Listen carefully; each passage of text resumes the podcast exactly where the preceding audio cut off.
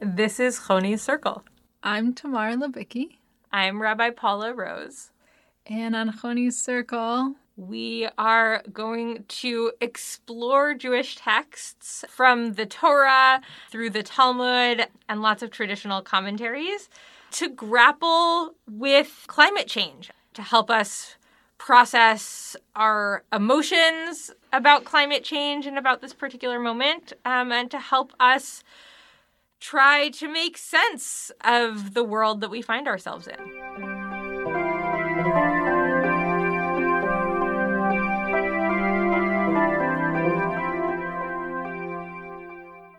We're going to start today with a text from Pirkei Avot that is pretty well known, even if it often generates some strong feelings.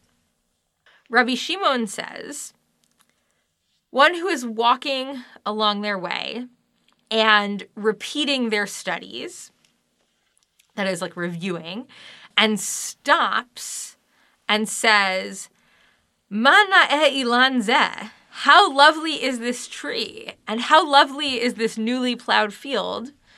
Scripture considers them as if they are liable for the death penalty." So that is a really strong statement.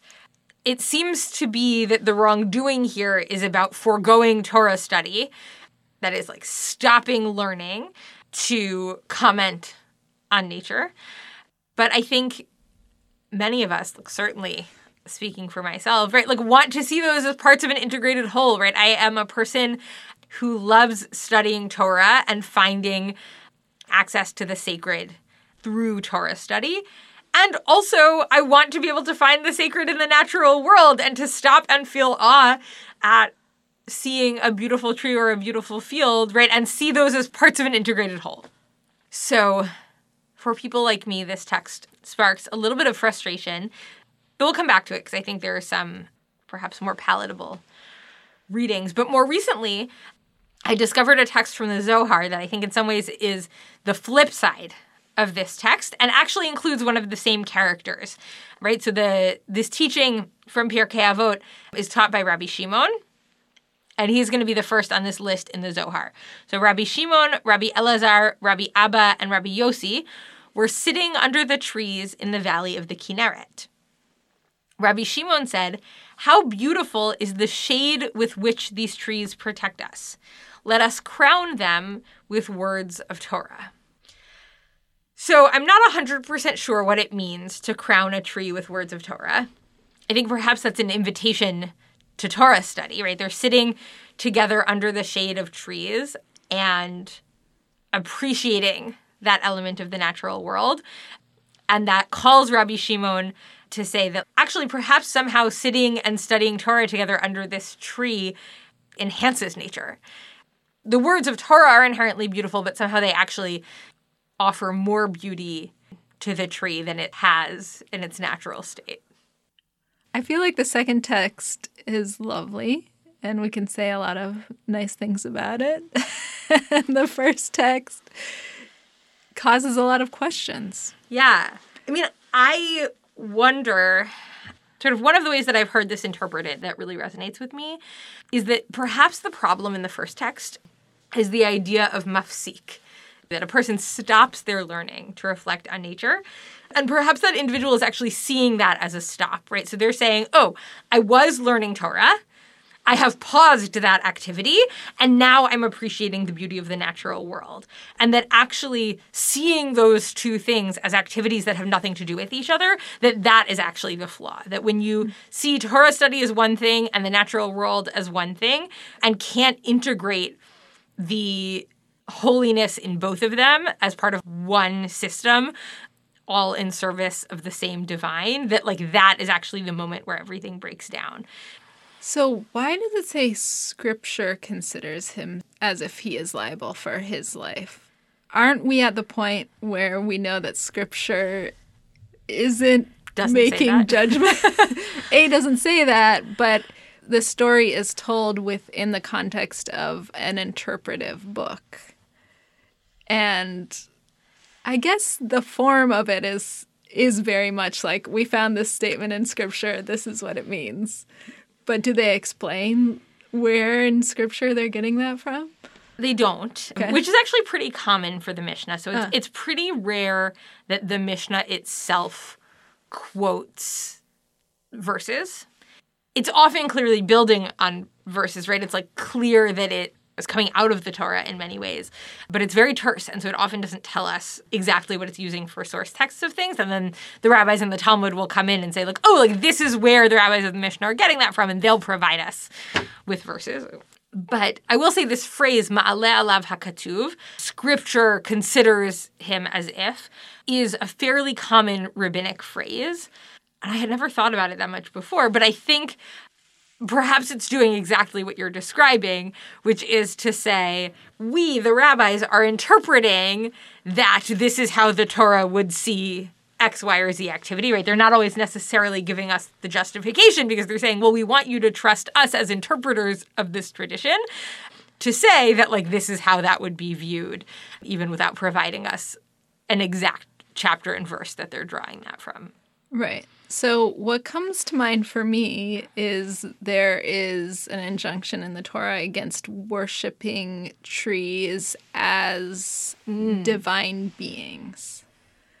Although the plowed field kind of throws a little fork into that. But maybe maybe with the plowed field, to me, when I heard the juxtaposition of the tree and the plowed field, the tree is something created by the divine. The natural world is not man-made. Mm-hmm. However, a plowed field is a very man-made object. Mm-hmm. So on the one hand, looking at the tree and stopping your Torah maybe could be interpreted as worshiping the tree. That's the only thing I can think of. And then there's nothing really in the Torah about worshiping a field, but on the other hand, there are man-made idols that we're asked not to worship. And perhaps this is the student worshiping the works of humankind yeah, I in mean, parallel with the divine. That's all I can come up with. No, I, I actually like that a lot. And I think that we certainly don't have an injunction not to worship a plowed field, right? That feels like a little specific. But we do have a caution in the Torah against thinking that we did things alone, right? Against looking at things, looking at wealth that we've amassed or things that we've made and saying, Kochi ve'otzem yadi asa li et ha'chayil hazeh. My might and the strength of my own hands made this for me. And maybe that's part of what we're getting at here too, is like we're not supposed to worship the natural world, and we're also not supposed to worship human creations, and sort of like a reminder of like redirecting that energy towards Torah study, which also then maybe it's also self-reinforcing, right? We're then focusing back on Torah study. Hopefully we're then getting the reminders of what we are supposed to be worshiping and what we're not. Right. Your point earlier was that we shouldn't be separating Torah for one part of our brain and then appreciation of the natural world for another part of our brain. We should actually see that Torah and appreciation of nature are both a spiritual pursuit, and Torah has a lot to say about nature, and maybe we can bring our understanding of nature, appreciation of nature, into our Torah study as well. And with the plowed field, again, we shouldn't have Torah in one part of our brain and then like human pursuit and human productivity in another part of our brain. To me, that's more of an ethical injunction. Mm-hmm. So when you are engaging with the production, whatever that may be in the modern world, it's probably more business or service-oriented. Yeah, though I think the it Torah, could also be art. Right, right. The Torah's sense of ethics in that case. I mean, spirituality, sure, but like, to me, what it really speaks to is this ethical sense needs to be there with you the whole time as well. Yeah, yeah, right. Don't stop learning Torah or being engaged with Torah when you're engaged with the natural world or with the human world, but actually, like, bring that Torah with you, right? Like, allow that Torah to inform both the way that you're appreciating nature and the way that you're engaging with other human beings in an ethical way. Right. And one more question I had is, it says he is liable, and then in parentheses, I'm not sure if you read this or not, for forfeiture of his life. Is that a phrase that's very common in the Mishnah? And what exactly is it trying to say with that? Yeah, I mean, I think the translation is a little bit clunky, which I think I might have said something slightly different. Right. The Hebrew is mitchayev benafsho, which is really a way of saying liable for the death penalty. Got it. That a person is liable to be killed for whatever wrongdoing they did. Okay. So basically the Mishnah is saying if you're repeating something like... And that's another thing that came up for me, which was interesting, is this is in the oral Torah period where you had to memorize the text instead mm-hmm. of having it in front of you. So what I took away from the text is the student is practicing that memorization so that he can fully be involved in this culture where mm-hmm. you have to memorize things to be able to discuss them. So anyways... If you're walking, doing your memorization exercises, and then you pause to do something else, what, for whatever reason, then you're liable to the death penalty? Yeah, I mean, that is what this teaching is saying. Look, I don't think, we don't have any indication that any rabbinic courts ever actually executed the death penalty for somebody who interrupted their learning to do something else.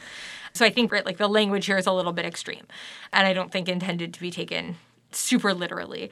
But I do think, in defense of Rabbi Shimon here, in an oral culture, it is so easy for something to be lost. And, you know, the Mishnah is coming on the heels of the destruction of the temple and on the heels of the Bar Kokhba revolt.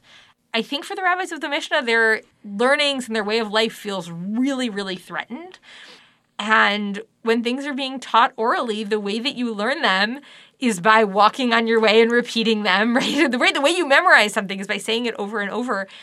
And if you lose your train of thought, maybe it's lost. Maybe you were the one who was holding on to that teaching, and now that teaching is gone.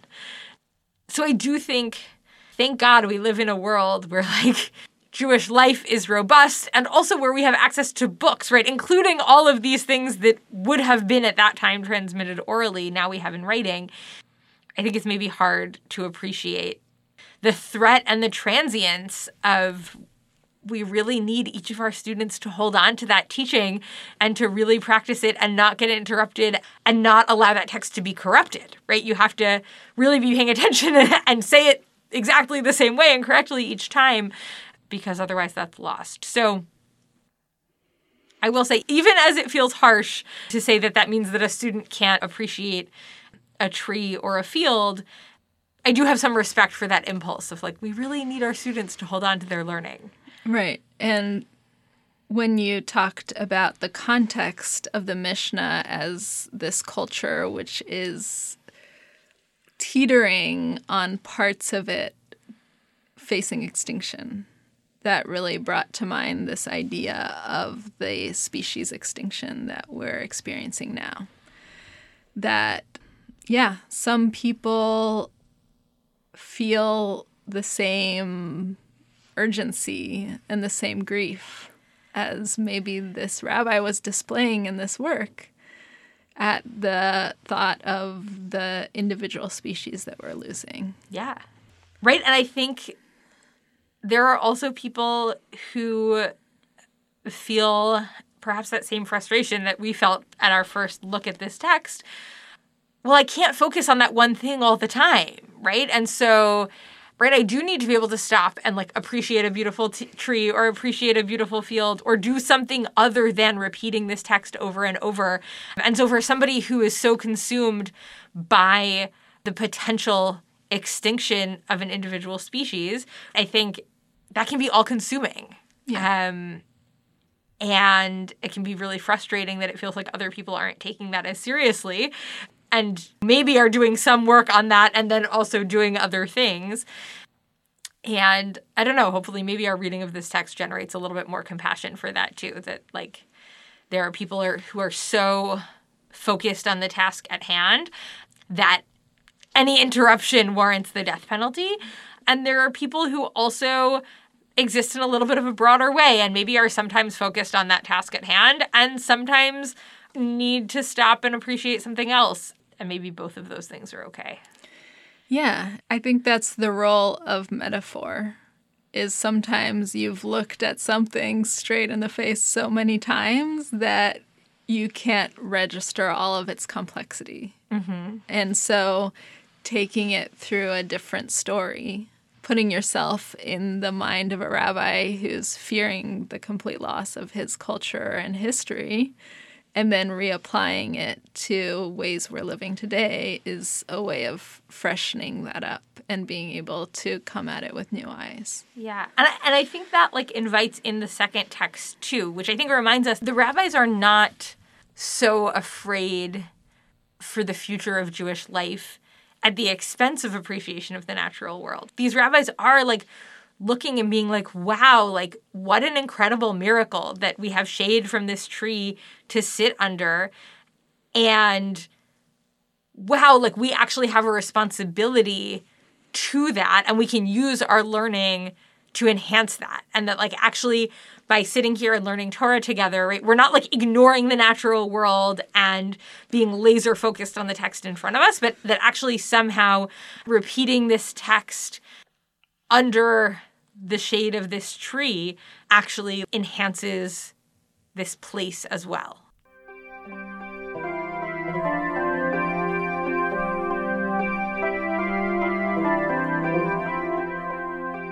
I'm Rabbi Paula Rose, the Associate Rabbi of Congregation Beth Shalom in Seattle.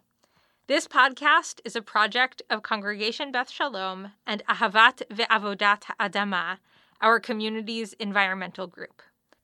Ḥoni's Circle was recorded in Seattle, Washington at Full Track Productions.